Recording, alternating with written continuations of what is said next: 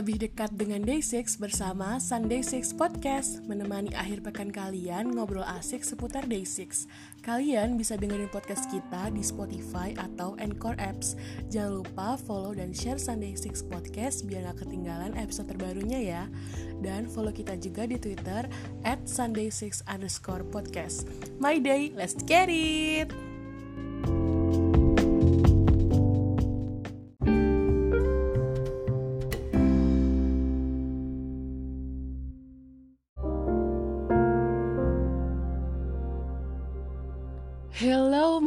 Day, annyeonghaseyo, what's up? Welcome to Sunday Six Podcast bersama aku, siapa lagi kalau bukan Bella. Dan uh, buat yang baru gabung, selamat gabung dengan kita. Welcome to our podcast Dan semoga kalian senang sama podcast kita. Jangan lupa kalian share dan follow kita juga. Nah, di episode kali ini aku akan membahas tentang salah satu podcastnya si J buat kalian yang belum dengerin podcastnya aja kalian bisa langsung uh, dengerin juga di Spotify. Ketik aja How Did I Get Here? Dan hari ini aku akan bahas episode 3 yaitu The Probability of Soulmate. Ini cocok banget sih buat kalian yang lagi cari pasangan yang lagi galau Duh kenapa ya aku gak punya pacar nih? Aduh capek banget gitu sih. Kayak kenapa hidup aku begini terus gitu. Santai aja tenang-tenang. Jadi tuh J dikasih pertanyaan sama PD Diana. Uh, dia itu adalah PD nimnya di Dive Studio. Terus kayak dia nanya gimana sih seni dalam mencari pasangan? gitu di Art of Finding a Soulmate. Uh, terus dia tuh bilang sih sebenarnya sebelum kita kayak mencari tahu gimana caranya cari soulmate kita kayak harus paham dulu soulmate itu apa sih gitu? Uh, soulmate itu sebenarnya orang yang apa ya yang akan hidup dengan kita selamanya. Dan apa ya sampai mau memisahkan sih sepertinya. Karena menurut aku pacar atau suami atau istri ya itu bukan berarti soulmate kalian gitu loh. Karena bisa jadi uh, soulmate itu kalian bisa nemuinnya nanti pas kalian udah tua atau kapan. Jadi tuh kita nggak ada yang tahu kan soulmate itu gimana. Dan uh, pacaran atau punya pacar atau punya suami atau punya istri itu belum tentu itu soulmate kalian gitu. Jadi kita nggak ada yang tahu soulmate itu kayak gimana. Apakah itu soulmate kalian atau bukan gitu. Nah uh, si J ini uh, membahas ada dua sisi gitu tentang soulmate. Dia bilang kalau uh, soulmate itu ada karena itu adalah takdir jadi emang ya udah kalau misalnya dia soulmate kamu berarti emang dia emang ditakdirkan buat kamu.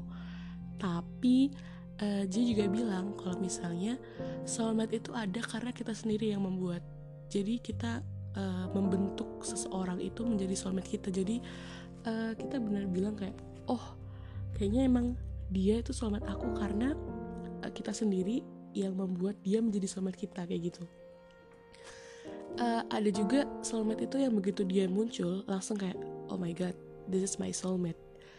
Uh, ada yang menjadi soulmate karena banyaknya perbedaan di antara dua pasangan yang justru saling melengkapi.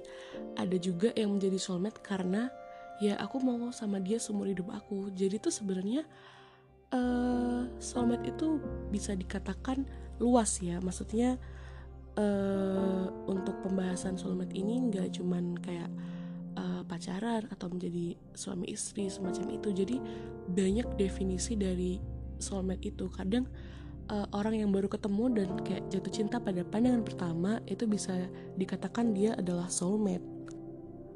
Dan mungkin uh, kita tuh sebenarnya dikelilingi oleh orang-orang yang uh, apa ya saling jatuh cinta yang mungkin udah nikah mungkin ya yang udah dengar podcast kita ini. Kalian uh, melihat banyak banget orang yang udah nikah atau orang yang ngerti apa yang diinginkan di masa depan. Sedangkan kita tuh nggak tahu mau ngapain.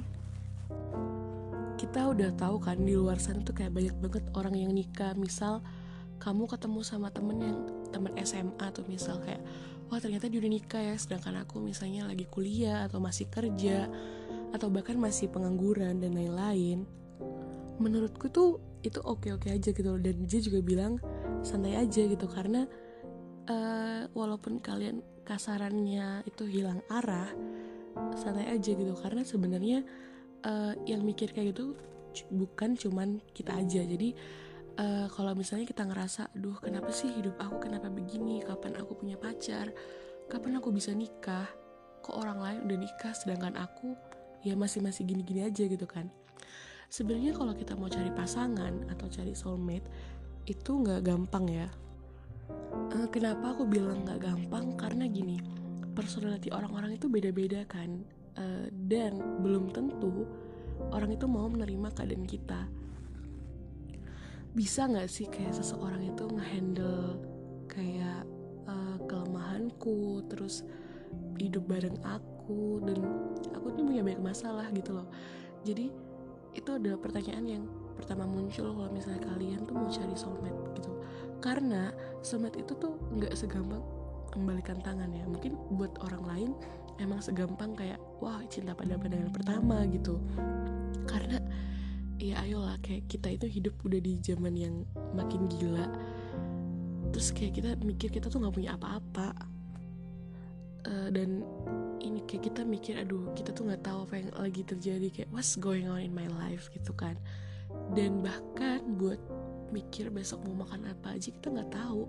Apalagi kayak lima tahun ke depan kita mau jadi apa gitu kan kita juga harus mikirin gitu. Jadi menurut J kayak bisa gak sih soulmate kita itu nerima kita apa adanya dan dengan semua masalah yang kita punya dan semua ketidaksempurnaan itu apa yang bisa gitu loh? Itu kayak menjadi uh, salah satu pertanyaan sih dari J dan kalian gak usah galau karena yang mikir kayak gitu tuh bukan cuma kalian aja. Aku sendiri pun pribadi tuh sering berpikir kayak gitu. Dan ternyata sebenarnya di luar sana tuh banyak banget orang-orang yang mikir juga kayak gitu. Uh, kita tuh terkadang mikir kan kayak siapa sih yang jadi soulmate aku? Terus atau apakah soulmate aku itu ada? Apakah aku bakal ketemu sama dia? Dan semua pertanyaan itu nggak cuma kita aja tuh loh yang punya. Jadi bahkan si J itu juga mempertanyakan ke dirinya sendiri karena dia kayak ngeliat temen dia yang udah nikah tapi ada juga yang masih ya biasa-biasa aja gitu. Uh, itu tuh kayak hal hal lumrah gitu ya. Jadi buat kalian yang kayak takut masih belum punya jodoh atau apa pun itu kalian gak perlu khawatir karena uh, semua orang tuh juga mengalami hal yang sama gitu. Jadi kalau kalian sedih atau bingung it's okay gitu. Dan hidup itu kata Jesse itu kayak bola tenis gitu. Emang uh, apa ya fluktuatif jadi ikutin aja al al alurnya. Jadi kita tuh kayak ngambang di air dan air itu pasti berombak kan ada riaknya. Ya udah kita ikutin aja arusnya mau ke mana ya udah biarin aja itu akan menjadi tujuan kita. Karena kalau misalnya kamu mencoba ngelawan kamu tuh kan kayak agak capek sendiri gitu loh dan akhirnya kamu akan susah gitu kayak aduh capek gitu. Jadi mending ikutin aja sama alurnya kecuali ya kecuali uh, kamu tuh bener-bener bisa yakin kalau misalnya kamu ngelawan arus itu kamu tuh bisa berhasil 180 derajat dan bisa mengubah hidupmu. Tapi kalau kamu nggak yakin nggak usah deh mendingan karena di luar sana tuh banyak banget bola tenis yang juga ngapung. Sama seperti kita. Jadi uh, kalian jangan ngerasa kalian tuh sendirian di dunia ini yang mikir kayak gitu no. Karena semua orang juga pernah berpikir sama gitu. Uh, karena soulmate itu relatif dia itu lebih setuju uh, kalau misalnya soulmate itu dibuat atau diciptakan oleh kita sendiri. Kenapa seperti itu? Karena seperti yang aku bilang tadi uh, soulmate itu susah gitu loh carinya. Kadang cocok kadang enggak karena sebuah hubungan itu nggak mudah dan karena di hubungan itu pasti ada dua orang yang gak bisa cocok 100% dan untuk menemukan seseorang yang sesuai itu adalah sebuah perjalanan yang amat sangat panjang dan itu akan sangat indah. Karena kita tuh jadi tahu gimana sih struggle-nya menjalani hidup untuk mencari soulmate gitu. Jadi dia lebih setuju kalau misalnya soulmate itu bukan takdir tapi soulmate itu dibuat oleh kita sendiri. Seperti itu guys. Dan uh, Jenny baca artikel uh, oh ya ada 10 tanda menemukan soulmate menurut artikel yang dia baca dan di artikel ini tuh uh, untuk menemukan soulmate uh, kalian bisa menemukan soulmate kalian. Tapi uh, probability-nya itu adalah satu banding 10 ribu. Artinya 0,01% uh, kesempatan yang bisa kalian punya untuk mendapatkan soulmate kalian. Kayak gitu Oke, jadi di artikel yang dia baca, ini ada 10 tanda kamu menemukan soulmate. Yang pertama, kalau kamu di sekitar dia, kamu merasa nyaman dan aman walaupun hubungan kamu masih baru. Wow, ini tuh agak gimana gitu ya, agak-agak cheesy karena nggak semua orang uh, bisa merasa aman dan nyaman di orang-orang baru gitu kan. Tapi ya ini bisa jadi salah satu tanda kalau kamu menemukan soulmate kamu. Dan yang nomor dua, kamu mungkin berada berbeda tapi uh, sebenarnya tuh saling mengisi satu sama lain. Jadi misal kamu dan pasangan kamu tuh sebenarnya dua orang yang berbeda yang sangat bertolak belakang ya dalam arti kepribadiannya. Kayak kutub utara sama kutub selatan. Jadi misalnya kamu uh, kayak gimana sih kayak A terus si pasangan kamu kayak B. Dan itu bisa menjadi salah satu tanda uh, kalau misalnya kamu menemukan soulmate. Jadi kalau kalian saling mengisi satu sama lain itu bisa jadi kalian soulmate. Tapi dia juga bilang e, sebenarnya ada kemungkinan lain kalau misalnya kita bertemu sama orang yang bertolak belakang sama kita yaitu adanya konflik. Jadi uh, selain kita bisa saja ketemu sama soulmate kita tapi di sisi lain juga pasti akan ada konflik. Jadi tuh seperti ya harus hati-hati lah kayak ada warning gitu. Jadi uh, kalian harus bisa melihat sisi uh, banyak maksudnya di di balik ke apa ya ketidaksamaan pribadi itu ke perbedaan itu kalian harus melihat dari sisi yang berbeda. Jadi kan kalau misalnya kalian cuman oh aku nih sama dia beda berarti aku cocok. Ya nggak gitu juga. Jadi harus bisa 50-50 lah liatnya gitu. Terus uh, yang ketiga ini kamu melihat titik terburuk orang itu tapi kamu tetap suka. Nih ini sih bucin detected ya kali kalau kalian pacaran sama pacar kalian terus kalian udah ngelihat ngelihat dia kayak misalnya dia apa ya di dalam waktu atau masa-masa yang sangat buruk misalnya dia lagi uh, apa ya ketimpa musibah atau lagi stres atau lagi frustra frustasi depresi tapi kalian tetap setia ya itu bisa jadi kalian soulmate soulmate gitu loh dan mungkin uh, titik terburuk ini bisa diartikan banyak macam ya. Kayak misalnya bisa aja soulmate kalian saat sakit. Misalnya hmm, sakit terus kayak sakit parah dan lain-lain atau ada masalah keluarga dan lain-lain atau mungkin uh, dia kecelakaan atau lain-lain kayak banyak banget yang bisa diartikan sebagai titik terburuk sese uh, seseorang. Dan kalau misalnya kalian ada di sana di saat pasangan kalian mengalami uh, apa ya the worst time in their life, itu berarti kalian adalah soulmate. Tapi itu bukan apa ya 100% bener gitu. Karena ini kan menurut artikel yang dibaca sama Jay dan itu bisa aja salah. Dan nggak semua orang bisa mengalami hal yang sama. Sekali lagi setiap orang itu punya apa ya kriteria yang beda-beda dan punya ciri khas sendiri-sendiri. Jadi belum tentu yang cocok di aku misalnya itu juga cocok sama kalian. Jadi jangan menganggap kalau misalnya yang dibacakan sama J atau yang aku omongin sekarang itu bener-bener yang fix. Kalau misalnya aku ngomong A pasti tuh A gitu. Terus kalian nanti protes gitu. Jangan ya jangan. Kita damai. Jadi ini semua cuman uh, apa ya artikel yang dibaca dan bisa aja salah atau gak sepenuhnya benar gitu ya teman-teman. Jadi harap dipahami kalau misalnya emang cari jodoh atau cari pacar tuh agak susah gitu ya susah-susah gampang.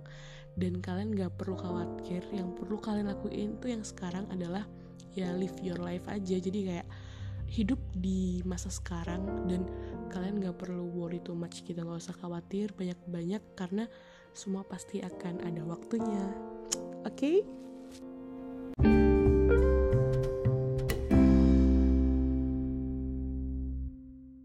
Oke, jadi itu adalah pembahasan tentang soulmate, uh, the art of finding soulmate menurut Jay. Uh, Sebenarnya ini kan podcastnya aja agak lama ya, sekitar 23 menit kalau nggak salah. Uh, dan menurut aku pribadi sih ya untuk mencari pasangan atau soulmate itu ya cocok-cocokan sih karena nggak semua orang bisa. Dan itu tergantung pribadi kita juga. Jadi ya emang cari soulmate itu relatif sih bener kata J. Dan di akhir podcast J itu seperti biasa ya uh, menjawab pertanyaan. Jadi dia tuh kayak selalu ada Q&A gitu di setiap section podcastnya dia. Dan dia tuh menjawab salah satu pertanyaan dari fans. Yang pertama siapa yang mencuci piring setelah masak? Terus kayak J bingung kenapa orang ini nanya begini gitu ya kenapa dia nanya kenapa uh, apa ya yang nyuci piring setelah masak siapa ya jelas? Jawabannya J adalah tentu aja yang selesai masak. Dan J bilang kalau misalnya uh, J itu tipe yang kalau habis masak itu langsung cepet diberesin kayak as soon as possible gitu loh. Karena biar apa ya nggak ada pekerjaan yang ditunda. Dan dia juga cerita kalau misalnya dia tuh bisa masak loh. Dan mungkin my day tuh uh, berpikir kalau misalnya Yongki itu yang jago masak padahal sebenarnya Yongki juga nggak jago nggak jago-jago banget dan nggak sering banget masak di dom. Dan uh, menu masakan favorit J itu adalah lasaknya lasaknya bener gak sih?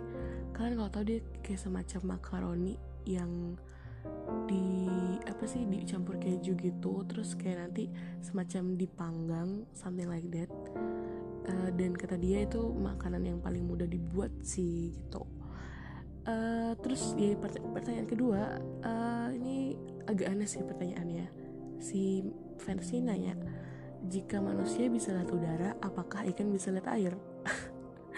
Terus jika ketawa-ketawa banget dan dia bilang kalau misalnya kamu mau nanyain pertanyaan ini harusnya nanyanya tuh ke podcastnya si Tablo karena podcastnya Tablo tuh membahas hal-hal yang apa ya imajiner yang halu banget gitu. Terus tapi J bilang kalau misalnya dia suruh jawab ya pasti jawabannya iya ikan bisa lihat air gitu. Karena kan kalau misalnya manusia bisa lihat udara ya pasti aja J eh J ikan bisa lihat air. Ya bener sih aku juga bingung sama pertanyaan ini.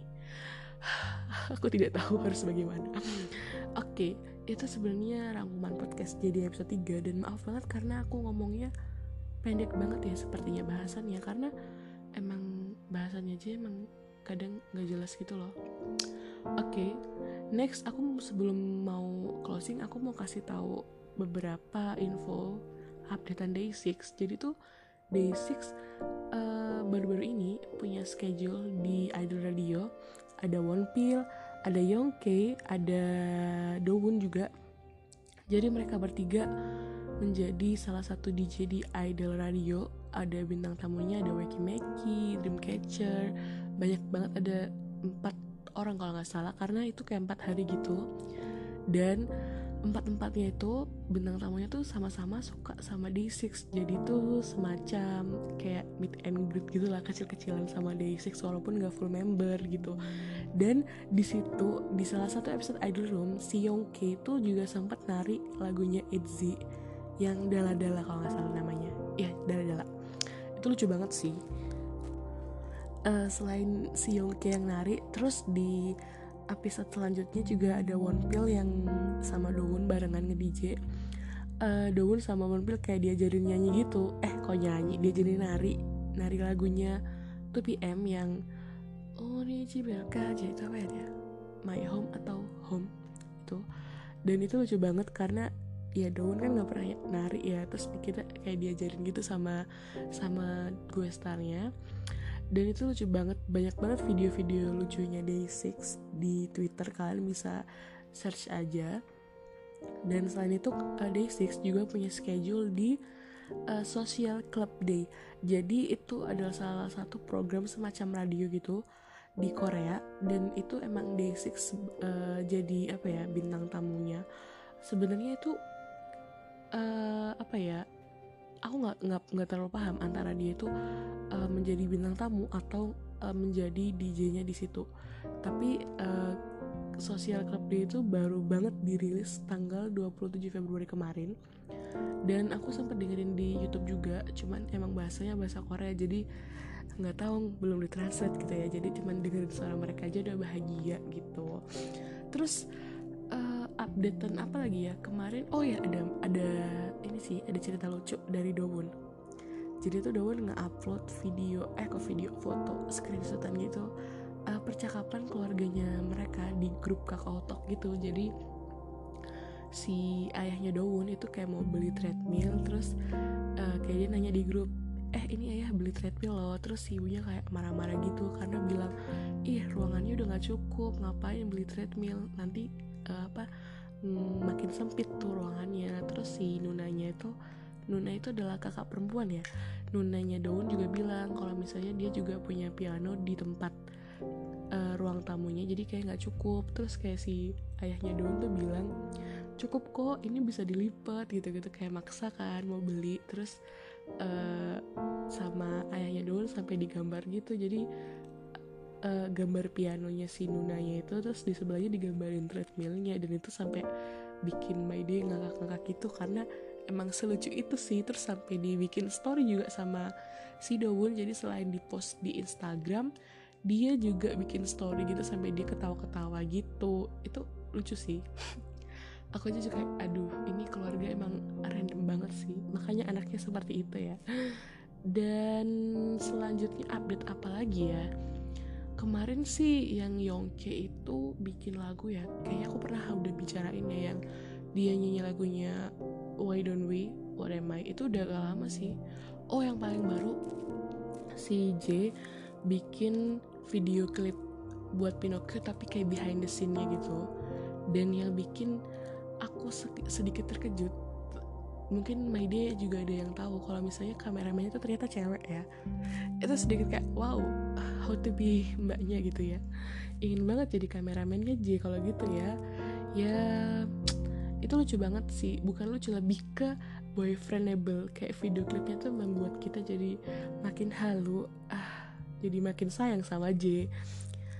Anyway aku jadi kangen Day6 dan tiba-tiba ini tengah malam nggak tengah malam sih ini jam 11 malam sekarang aku lagi recording dan tiba-tiba aja kangen J nggak cuma J sih semua Day6 maafkan ya ini random banget.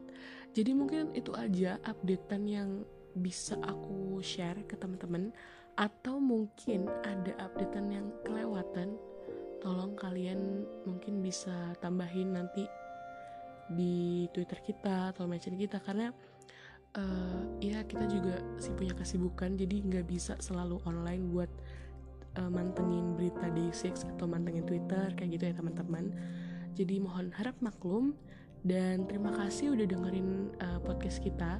Dan maaf banget kalau misalnya bahasan hari ini tuh emang singkat buat kalian yang minta aduh kurang lama kurang lama karena ini bahasan podcastnya aja jadi aku nggak bisa nambahin banyak-banyak ya takutnya nanti berlebihan atau gimana. Semoga kalian uh, bisa paham setelah mendengarkan podcast kita. Dan untuk next apa ya next week kalian pantengin aja kita mau bawain tema yang lebih seru. So stay tune terus dan jangan lupa follow kita di Sunday Six underscore podcast.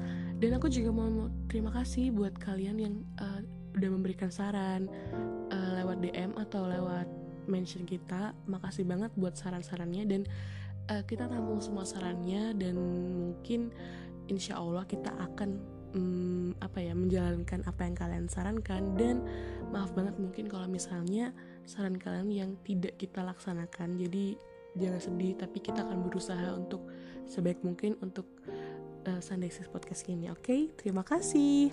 Annyeonghaseyo. Bye bye